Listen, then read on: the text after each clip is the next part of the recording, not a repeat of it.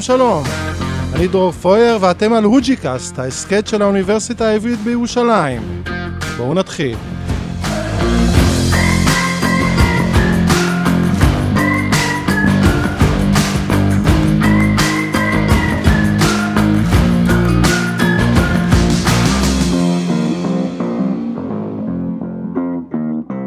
נגיד שלום לאורח שלנו היום, פרופסור ברק קול ממכון רקח לפיזיקה פה באוניברסיטה העברית, שלום לך. שלום דרור ותודה על האירוח. תודה רבה שבאת, מה שלומך? טוב, תודה. היום אנחנו נדבר על uh, בעיה ותיקה uh, שאתה העלית לה uh, תיאוריה, תיאוריה חדשה להתקרב לפתרון שלה. הבעיה היא בעיית שלושת הגופים, אנחנו תכף נגדיר אותה ונדבר עליה, אבל לפני זה בוא ספר לנו קצת על עצמך, על דרכך המחקרית, איך הגעת עד הלום. מצוין. אז למדתי בתיכון בכפר סבא, okay. אוקיי. יצאתי okay. אה, לעתודה האקדמית, ולאחר מכן המשכתי ללימודים אה, מתקדמים, לתואר דוקטורט אה, באוניברסיטת סטנפורד בארצות הברית. למעשה, הקליק החזק עם הפיזיקה היה עוד בתואר הראשון בלימודי העתודה, okay. כן. וככל שהמשכתי, שאבתי מזה יותר הנאה. לאחר שתי משרות פוסט-דוקטורט, אחת באוניברסיטת תל אביב והשנייה במכון ללימודים מתקדמים בפרינסטון שבניו ג'רזי. למד שם עוד אה, סטודנט אה, מפורסם. אלברט איינשטיין, כן, מיודענו שהארכיון שלו נמצא כאן באוניברסיטה. ממש... אה, וכבר 20 שנה, מאז 2002, שאני נמצא כאן באוניברסיטה העברית, חוקר במכון לפיזיקה. יפה. עכשיו אתה חוקר uh, uh, דברים שהם ממש ב-cutting edge של הפיזיקה, נכון? אתה חוקר uh, פיזיקת חלקיקים, וגם uh, מצד שני חורים שחורים ותיאוריית היחסות של איינשטיין. אבל uh, בשיחה שלנו היום אנחנו נדבר על משהו שהוא uh, מחוץ uh, למחקר הקבוע שלך, אם נאמר, וזה באמת בעיית שלושת הגופים, בעיה ותיקה שהולכת איתנו, מה, 330 ומשהו שנים כבר. נכון. אז כמו שלבעיה קוראים שלושת הגופים, גם אנחנו נחלק את הדיון בה לשלושה חלקים, בחלק הראשון אנחנו נגדיר אותה, ואז אתה תספר לנו מה היו הפתרונות שהוצאו לה עד עכשיו, ובחלק השלישי עיקר השיחה תהיה התיאוריה החדשה שאתה העלית. נכון, אז הבעיה הזאת אה, נתקלתי, לה, נתקלתי בה בדרך מקרה, דרך כותרת אה, בעיתון, הכרתי אותה, אבל התקדמות אחרונה שהייתה כאן באוניברסיטה העברית שאהבה אותי אליה. אני אסביר מה הבעיה, זאת בעיה שמאוד קל להסביר מהי. אנחנו מסתכלים על שלושה גופים נקודתיים, יכולות להיות שלוש, שלושה כוכבים שקרובים זה לזה, זה יכול להיות השמש ושתי פלנטות, או השמש, כדור הארץ והירח. הם נעים בחלל בהשפעתו של כוח הכבידה הניוטוני בלבד ביניהם. אנחנו יודעים את המיקומים ואת המהירויות ההתחלתיים שלהם, זאת אומרת את המצב ההתחלתי, ואנחנו היינו רוצים לחזות את העתיד. כן. זה הכל. שלושה גופים נעים בהשפעה של כוחות הכבידה ביניהם. קל מאוד להגדיר אותה, אבל הבעיה הזאת מאוד מורכבת. כן. רגע, נלך עוד טיפה רקע אחורה, טיפה זום אה, אאוט, כן. ונגיד שזה אחרי, הבעיה הזאת, הבעיה מתי היא עלתה. אה, נכון, אנחנו במאה ה-17, ניוטון אה, פותר את בעיה, אה, מדבר, כותב את ספרו הידוע על הגרביטציה, ושם הוא פותר את, או מנסח את הנוסחה ל, ליחסים בין שני גופים. נכון? ואז הוא שואל את עצמו, רגע, מה אנחנו עושים עם שיש שלושה גופים? ואז, נכון מאוד. כן. ההישג הכביר של ניוטון היה שהוא הצליח להסביר את התנועה של כל כוכבי הלכת סביב השמש, ובפרט כן. של כדור הארץ, על ידי חוק מאוד פשוט, חוק הכבידה האוניברסלי שלו. בדיוק. והוא ידע להראות שכל שני גופים, שנעים זה בהשפעת כוח הכבידה של רעהו, ינועו באליפסות בצורה מאוד מסוימת. כן. ואז יש פתרון מתמטי, סגור, נצחי, מסודר. אנחנו ואז... יודעים מה קורה כשיש שני גופים. כן, שני גופים זה פשוט. כן. ואז הוא קיבל תיאבון. נפל עליו עוד תפוח. הוא אמר, הצלחתי להסביר את תנועת כדור הארץ וכל הפלנטות האחרות, אבל הייתי רוצה גם להסביר את תנועת הירח. שלושה גופים, להוסיף עוד גוף. ומתברר שלהסביר את תנועת הירח, בקירוב ראשון הוא פשוט מקיף את כדור הארץ ושני גופים. כן. אבל כבר הקדמונים ידעו שה... המסלול של הירח נסחף לאורך השנים, לאורך החודשים והשנים, וניוטון הבין שהירח והכוכבים לא נעים על מסילות, כמו שפעם חשבו, אלא כל מה שמחזיק אותם זה אותו כוח. ואז הוא אמר, אם ככה, מה שגורם למסלול הזה להיסחף, חייב להיות איזשהו גורם שלישי נוסף. כן. הוא הבין שזאת השמש. ואז בעצם הוא יסתכל על המקרה הראשון של הבעיה תלת גופית. להבין את תנועת הירח שמושפע מכדור הארץ, אבל גם קצת מהשמש. יפה, אוקיי. ואז והוא לא הצליח, הוא הצליח רק חלקית. בדיוק. וזה היה באמת בסוף המאה ה-17, ועברו שנים, וכמובן בכל זאת מדובר פה בניוטון, ואם הוא לא הצליח, אז אנשים אה, פיזיקאים רבים ומפורסמים אחריו ניסו וניסו וניסו. ולא הצליחו, כי למרות שהיא פשוטה להסברה, להסביר, קשה מאוד להגדיר אותה, נכון? בואו נדבר קצת על באמת, קודם כל, בלב הבעיה, למה, הסברת אותה יפה, איך אה, שלושה כוכבים אה, זזים אחד מול השני, ואיך אנחנו יכולים לחזות מה יהיה בעתיד מצב של כל כוכב. עכשיו בואו נדבר, אה, למה זה, למה זה כל כך בעצם, מתי זה מתחיל להיות מסובך? כן. הרי כשאני מסתכל בלוח השנה, אני רואה שאנחנו יודעים את, את לוח הירח שנים קדימה, ואת, נכון? נכון, יש לנו לוחות של זריחה ושקיעה של הירח, כן. והירח באמת כן ניתן לחיזוי. אמנם המסלול שלו נסחף עם הזמן, אבל אנחנו מבינים את זה ברמה מאוד טובה. מתי זה נהיה מסובך? כן. אם אנחנו מסתכלים על מקרה שהוא מה שאנחנו קוראים לא היררכי. המערכת של כדור הארץ, השמש והירח היא היררכית, מכיוון שהמרחק בין כדור הארץ לירח הוא קטן בהרבה מהמרחק ביניהם לבין השמש. אז מבחינת השמש זה כאילו גוף אחד, כדור הארץ והירח. אוקיי. Okay. במצב הזה, האמת שגם יש היררכיה של מסות. כדור הארץ הרבה יותר קל מהשמש, והירח הרבה יותר קל מכדור הארץ, וכל הדברים האלה מאוד מפשטים את הבעיה. Okay. אוקיי. אבל אם נחשוב על שלושה כוכבים שנמצאים בצבר כוכבים, שזה אזור בגלקסיה שבו יש הרבה כוכבים קרובים אחד לשני, אז המסות יכולות להיות מאותו סדר גודל, והמרחקים מאותו mm-hmm. סדר גודל. Okay. כן. ושם התנועה כבר לגמרי לא מסודרת. אז הבעיה היא, אז הבעיה היא בעצם להכניס אה, אה, אה, תנועה לא מסודרת לנוסחה, נכון? בעצם... כן, ז, הב... זה, זאת, לב, כן, זאת לב הבעיה. עכשיו למה? ההיררכיה מכניסה סדר לבעיה. בדיוק. ברגע שהוצאנו כן. את ההיררכיה והכנסנו סוג של דמוקרטיה, כולם בעלי מסות דומות, אז נוצר אי סדר כן. במקרה הזה. אוקיי. עכשיו, את האי סדר הזה אנחנו לא יכולים, אנחנו לא יכולים לפתור בגלל שאין לנו מספיק אה, כוח אה, אה, פתרון, אולי אנחנו לא מספיק, לא יודע, אם זה בעיה בחלקיקים, אם המיקרוסקופ שלנו לא מספיק חזק, או אם זה בעיה ממש מהותית. כן, אז באמת, אחרי ניוטון אמרו בואו ננסה לפתור את הבעיה הכללית, פתרנו את הבעיה הדו-גופית הכללית, אנחנו מבינים את הירח, בואו ננסה לפתור את הבעיה התלת-גופית הכללית, קיבלו תיאבון, ניסו, והניסיונות האלה כל פעם נתקלו במחסומים. לקח 200 שנה עד שהגיע החוקר הגדול פואנקרה ב-1890, שהבין שבעצם הדבר הזה הוא למעשה בלתי אפשרי. והצורה שהוא הבין שזה בלתי אפשרי, הוא שהוא שם לב שלבעיה הזאת יש רגישות גבוהה לתנאי התחלה. זאת אומרת, מצד אחד, ישנו, ישנה תפיסה של היקום המכניסטי, שאומרת, אם יש לי מערכת, ואני מבין את הכוחות שפועלים בה, ואני יודע את המצב ההתחלתי שבה, אני יכול לחזות את העתיד שלה. כן. זה נכון, זה נקרא תפיסה של היקום המכניסטי. מצד שני, אנחנו אף פעם לא יודעים את תנאי ההתחלה בדיוק מוחלט. אף פעם לא נדע את המיקום של הכוכב בדיוק של קילומטר, ואם נדע בדיוק של קילומטר, לא נדע בדיוק של מטר. כן. אם נדע בדיוק של מטר, לא נדע בדיוק של מילימטר.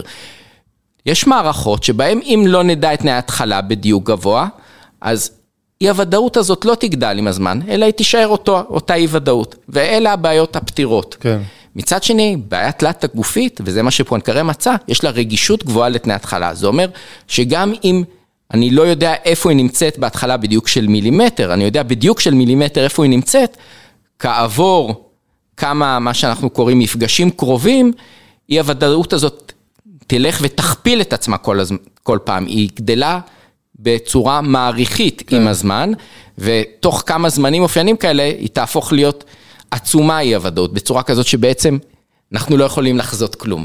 אז הגענו למסקנה שלמרות שאנחנו יודעים את החוקים, ולמרות שאנחנו יודעים את תנאי ההתחלה, אבל אף פעם לא בדיוק אינסופי, עדיין לא נוכל לחזות את העתיד כן. מעבר לזמן מסוים קדימה, זה כמו גלגול של קובייה, זה כמו מזג אוויר. כן, עכשיו, הבי, או, יפה. שאז, עכשיו, זה בעצם ב, באז, בזמן הזה של פואנקרה, שהלך הרוח היה שבעצם הטבע הוא בעיה שצריך אה, לפתור אה, אה, דברים שאנחנו צריכים לדעת, כמו שניוטון קבע. ופתאום האמירה הזאת, שהיום היא נשמעת לנו, אנחנו מכירים אותה, אבל כשהיא הייתה חדשה, להגיד, אוקיי, יש פה, יש בעיות שאנחנו לא יכולים לפתור, נכון? היה, היא הייתה הרבה יותר מהדהדת. כן. אני יודע לעצמי, והיום, ב, ובדיעבד אנחנו יודעים שהיא גם הולידה, אה, הייתה הדוגמה הראשונה למה ששנים אחר כך ייקרא הכאוס, תורת הכאוס. כן. יפה. זאת אומרת שבעצם, אז ההגדרה הראשונית של הכאוס היא, אה, רגישות לתנאי ההתחלה בעצם, נכון? נכון, זה שאתה נכון. לא... זאת הייתה הדוגמה הראשונה שבה התגלה הכאוס, ואחר כן. כך בשנות ה-60 של המאה החולפת, באמת נפתח תחום חדש, ובעצם הבנו שרוב המערכות הפיזיקליות הן כאוטיות, הן לא ניתנות לפתרון מדויק, ורבות מהן יש להן את הרגישות הגדולה הזאת לתנאי ההתחלה. אז עכשיו, אחרי, ש, אחרי שפה, אני בכוונה אה, בולם את השיחה, אחרי, כן. ש, אחרי שפואנקרי אמר, טוב חבר'ה, הבעיה הזאת היא לא נותנת לפתרון. אז הקהילה הפיזיקלית אמרה, אוקיי, אדוני, אתה צודק, ופשוט אה, אה, זנחה את הבעיה והמשיכה בדרכה, כי אנחנו רואים שהפיזיקה הצליחה יפה מאוד, אה, גם בלי לפתור את הבעיה הזאת. אז באמת, הבעיה הזאת זאת בעיה פתוחה, והיה מאוד ותיקה, כבר 300 ומשהו שנים, מאוד עשירה, יש בה כל מיני סוגים של התנהגויות, דיברנו על זה שהיררכית ולא היררכית מתנהג שונה למשל, ועוד הרבה דברים נוספים, ועשירה מאוד, היא הצמיחה מתוכה שורה של תחומים ותורות מדעיות שלמות. ב-200 שנים הראשונות בין ניוטון ו... פואנקריה, אני חושב שהתורה הזאת הייתה בחזית המדע, וטובי המדענים עבדו עליה. ברגע שפואנקריה הגיע לתוצאה השלילית הזאת... לדוגמה, מה נולד ממנה? תן איזה דוגמה. אוקיי, כן. יש תורה שאנחנו קוראים לה תורת הפרעות, שזה איך, אם אנחנו יודעים פתרון מדויק, ואנחנו קצת מפעילים כוח קצת שונה, כן. איך הפתרון קצת משתנה. Okay. אנחנו אוקיי. יכולים בצורה כזאת לפתור גם בעיות שאין לנו פתרון מדויק עבורם. יש תורה מתמטית מאוד מרתקת שנקראת טופולוגיה. מה ההבדל בין משטחים, שכל מה שאפשר לשנות שם, מותר למתוח אבל אסור לקרוע. Mm-hmm. משטחים ויריות ביותר משני ממדים, במספר כלשהו של וואו, ממדים. אוקיי, והכל יצא, זה צמח מהעבודה של פואנקרה. הכל יצא משם. ומהמחקר הזה, במה שאנחנו קוראים מכניקה שמימית. מכניקה שמימית. מכניקה שמימית, סלסטיאל מקניקס, נכון, כן. זה שם נהדר של הצרפתי לפלס. ו... אז צמחו תורות נהדרות, ו-200 שנה זה היה בחזית, ואז פואנקרה שפך על זה מים קרים. כן. נוסף על זה, הגיעו התורות המדהימות של המאה ה-20, היחסות אה, של איינשטיין ותורת הקוונטים, והמשיכו לעבוד על התורה התלת גופית, חוקרים מהשורה הראשונה, אבל היו עוד הרבה דברים מעניינים אחרים במאה ה-20. כן, בהחלט. והנה באיזשהו שלב הגיעו המחשבים. והמחשבים נתנו את הדחיפה הבאה. אנחנו קופצים לשנות ה-60 של כן. המאה ה-20, כן. כן. אוקיי. והמחשבים נתנו את הדחיפה הבאה בגלל שהם מאפשרים לנו עוד אפיק לפתור בעיה. עד עכשיו עשינו את זה דרך נוסחאות מתמטיות, ופה יש לנו כלי חדש של הסימולציה. נכון, כן, המחשב יפה. יכול להתקדם צעד צעד בזמן, כן. וכאילו לייצר לנו את ההתקדמות בזמן, והוא יכול לעשות המון חישובים, הוא לא, הוא לא מתעייף, והוא יכול לעשות הדמיה של תהליך שבטבע ייקח אלפי שנים ומיליוני שנים בדיוק. תוך כמה שניות, אפשר להריץ מיליוני סימולציות כאלה. אז אמרו לו, מחשב חביבי, קדימה, הנה בעיה שלושת הגופים, כן, רוץ. שמו את זה בתחילת שנות ה-60, ואחר כך זה הפך להיות תחום רחב, ואז בעצם הבינו שגם המחשב לא יכול לחזות את זה קדימה, כי גם למחשב יש שגיאות קטנות שהולכות ומצטברות. ומידת כן הוודאות הולכת וגדלה ככל שהזמן, ככל שהזמן עובר. אותה תופעה, כמו שעל המתמטיקה יש את זה, המחשב לא נפטר מזה. זאת אומרת, אבל לבעיית שלושת הגופים, יש, יש איזה, אה, אני מתכוון, משהו סופי שצריך לפתור? זאת אומרת, נכון, אה, יש שלושה גופים ובסוף משהו. קורה, אחד הגופים עף, נכון, נכון, או. בעצם מה שאנחנו לא יודעים זה אה, להסביר את, את סוף התהליך, אם אני מבין נכון, נכון, הגרביטציוני. אז אחד הדברים שהתבהרו מאוד כאשר התחילו עם המחשבים, זה שראו שהמערכת הזאת, לא רק שהיא מאפשרת לשלושת הגופים להיפרד זה מזה, אלא זה מה שתמיד יקרה בסוף. כמעט תמיד זה מה שקורה mm. בסוף. זאת אומרת, גם אם הם בהתחלה שלושתם קרובים, כעבור זמן יישאר זוג ושלישי שמתרחק. אוקיי? וואו, יפה. יכול להיות אפילו מקרה ששלושה מתרחקים, זה תלוי קצת בבעיה, כן. אנחנו נתרכז במקרה ששניים נשארים בזוג והשלישי מתרחק. אבל מי מהשלושה יתרחק? לאיזה כיוון? באיזה מהירות? איך ייראה הזוג, האם זה הוא יהיה באליפסה כזאת או אליפסה אחרת, את זה אנחנו לא יכולים לדעת, וזה בעצם השאלה, לא- לחזות את. התפלגות התוצאות. אז גם המחשב לא הצליח אה, לעשות את זה, ולפי מה שאתה אומר, הוא אפילו אה, מנית פה. הוא אה, פרס את הסיבוכיות של, הבעיה. אוקיי, אז אנחנו כבר מתקדמים אה, 250 שנה אחרי הבעיה, ועדיין אין לה פתרון. אבל היא עדיין לא, נזנח, לא נזנחה, ו, ומה קורה, אה, נכון, המחשבים הולכים ומשתכללים עכשיו, אה, לא, לא עכשיו, מאז שנות ה-60. נכון, אבל קרה דבר חשוב, אחרי המחשבים הבינו שאומנם פתרון של חיזוי מתמטי מדויק לא קיים, כן. אבל מה שכן אפשר לעשות זה חיזוי סטטיסטי. זאת אומרת להגיד, אם אני רואה את המערכת עכשיו, מה הסיכוי שהיא תהיה במצב כזה, ומה הסיכוי שהיא תהיה במצב אחר. זה אפשר כן להגיד. זאת אומרת, לא, לא, לא, אף אחד לא אמר, אה, אה, אף אחד לא בא לסתור את פואנקרה, את, את, את עיקר דבריו. רק אמרו שאנחנו יכולים להתקרב אה, לפתרון. אנחנו חיים בעולם של אי ודאות, אז כל מה שאנחנו יכולים לדעת בקירובים. נכון, אפשר לומר ש-200 שנה הלכנו למטרה שבעצם לא הייתה קיימת. מה הפתרון לזה? כן. לא להרים ידיים, אלא צריך להבין מהו- מהי השאלה הנכונה ומהי המטרה הנכונה.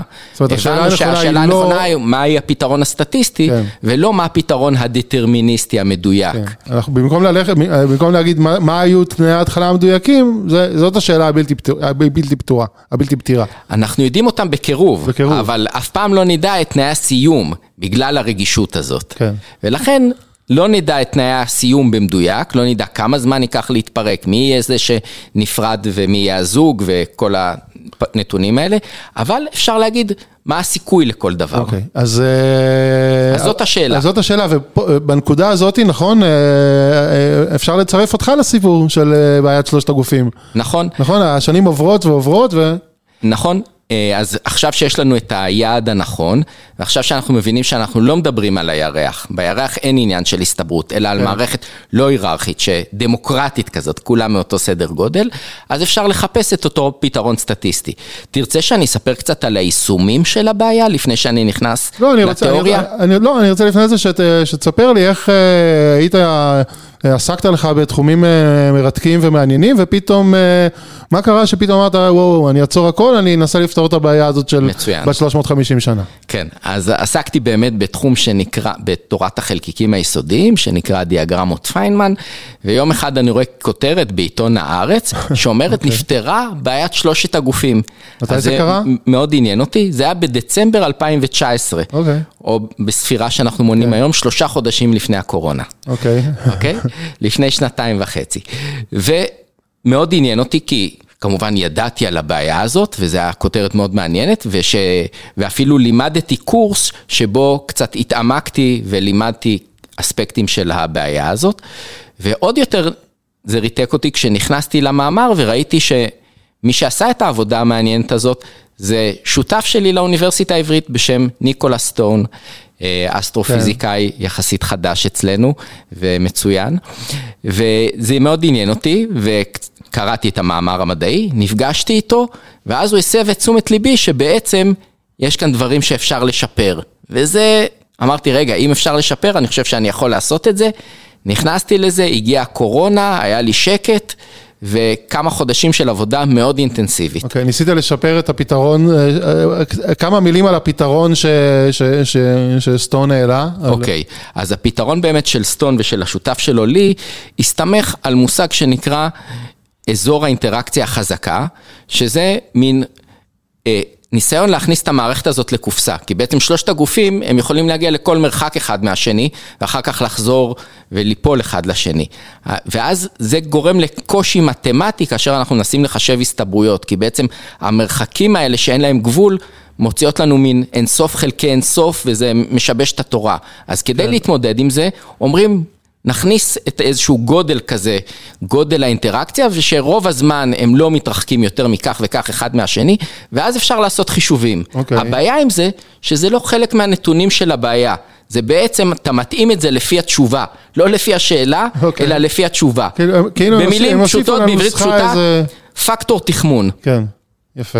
אוקיי? Okay. אנחנו המדענים לפעמים עושים את זה, כשאנחנו לא מצליחים פתרון אמיתי, הגון, אנחנו עדיין רוצים שיהיה לנו משהו מקורב, אז אנחנו משתמשים גם בידע שיש לנו בדיעבד. כן. ו- וזה המקרה. ו- וזה המקרה, וזאת הבעיה בעצם שרצית לתקן. כן. אוקיי. ואיך, אז יאללה, בוא ספר על התיקון שלך, מה... אז התיקון שלי, אני באמת התחלתי מבראשית, בחנתי את ההנחות של התורה הסטטיסטית שהייתה קיימת מאז שנות ה-70, והבנתי שבעצם ההנחות האלה, יש בהן ליקויים. ההנחות ובניתי תורה שדיברנו חדשה. ה- על האחד שנפלט? ההנחות שאומרות ללכת, לא נכנסנו לעומק, יש תורה שנקראת פיזיקה סטטיסטית, שהיא מבוססת על מושג שנקרא מרחב פאזות, שזה מרחב כל המצבים של המערכת, כן. ואז הנפח במרחב הפאזות, הוא נותן לנו את הסיכוי. ככל שיש לך יותר אפשרויות, אז יש לך גם יותר סיכוי. כן. זה הרעיון, כן. רעיון מאוד אינטואיטיבי, אבל במקרה הזה, מכיוון שהמערכת מתפרקת, אז צריך להכניס בזה איזה שהם שינויים. והקשיים האלה של ההתפרקות של המערכת, של העובדה שהיא לא חסומה, אלא יכולה להיות מכל גודל, ושל העובדה שלפעמים היא כאוטית ולפעמים היא רגולרית. כל כן.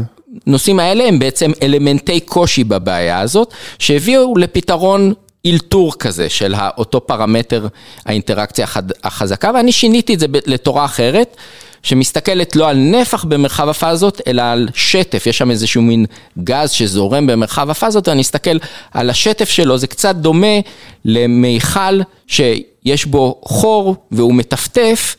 וההתפרקות של המערכת היא דומה לגז שדולף מהחור הזה, ואני צריך לחשב את קצב דליפת הגז, זה יגיד לי כמה זמן ייקח למולקולה בתוך המיכל לצאת החוצה, יש כאן איזה אנלוגיה.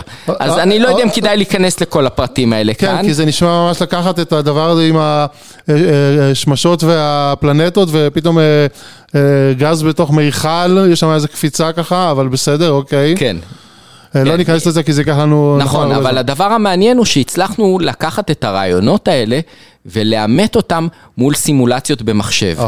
הגענו למצב שבעצם אימתנו אותם מול מיליוני סימולציות במחשב, והגענו למצב שיכולנו למשל לחשב מה ההסתברות שכל אחד משלושת הגופי- גופים ייפלט, ויכולנו גם למדוד את זה במחשב. כן. והגענו לדיוק של אחוז אחד. שראינו את זה, זה שראיתי את זה באפריל 2020, זה היה בשיא הסגרים, הבנתי שגם הסימולציות שהשותפים שלי עושים, וגם התורה שאני ניסחתי, כנראה שיש בהם משהו נכון. לא יכול להיות ששלושה מספרים יוצאים מדויקים בדיוק של 1% אם אין כאן משהו יפה. מוצדק. אוקיי, זאת אומרת, בעצם אתם אה, מצמצמים את אה, חוסר הוודאות, נכון? ב- מצמצמים את, את חוסר הוודאות לגבי החיזוי. בכך שאתה, נכון, אם אני מבין נכון, אה, פתרת... עדיין יש, יש הסתברות, אבל לפחות יודעים מה ההסתברות. כן. אי אפשר לחזות בדיוק מה יקרה, אבל אפשר לדעת מה ההסתברות כי- שכל דבר בדיוק, כי יקרה. הצלחת למלא עוד אה, נעלם, נכון? זאת אומרת, אה, אפשר ד- לומר. ד- דרך השטף, דרך ההסתכלות החדשה של השטף, הצלחת לפתור חלק מה...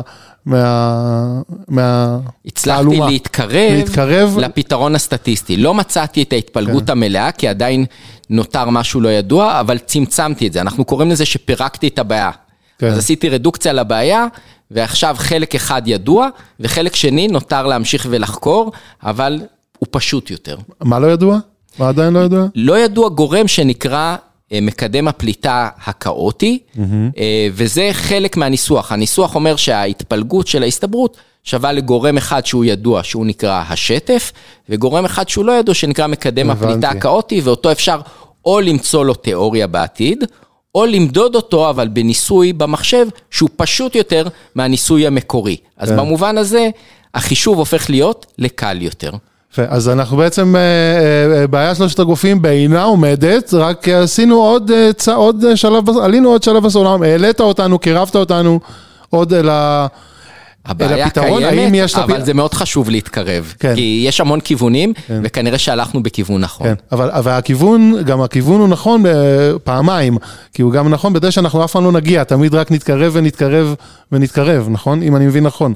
זאת אומרת, כי לא הכאוס יודעים. יישאר כאוס.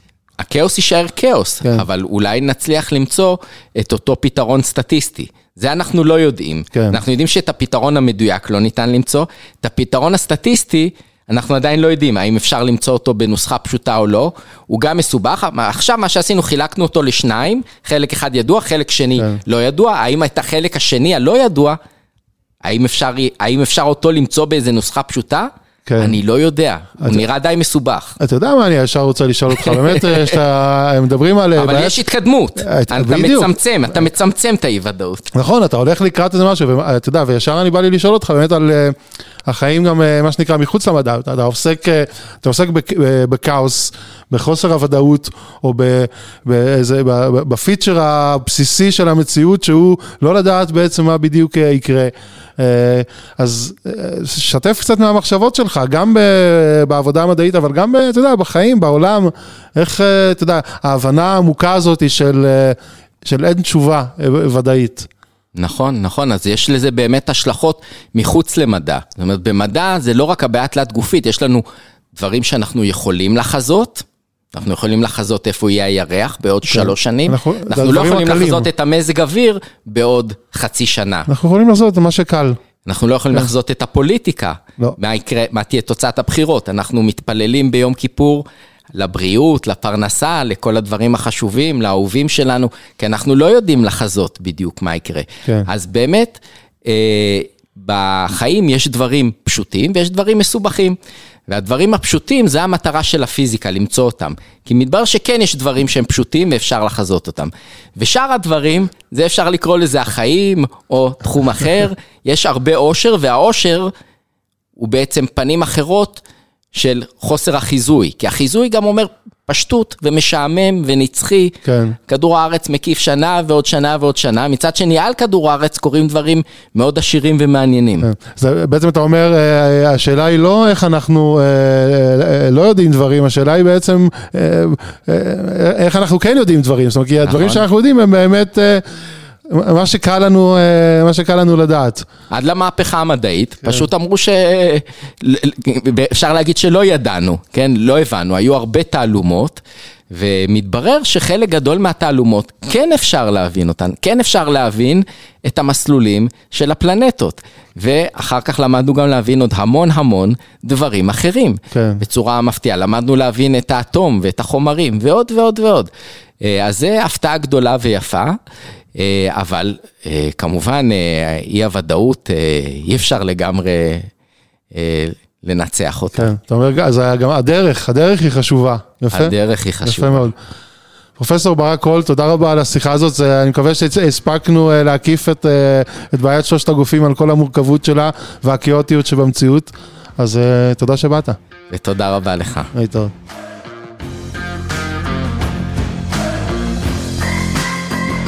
תודה רבה שהאזנתם לעוד פרק של הוג'יקאסט. אני הייתי דרור פויר, עריכה מור תם, הפקה הודיה קבדה, סאונד עומר סתיוי. ניפגש בפרקים הבאים.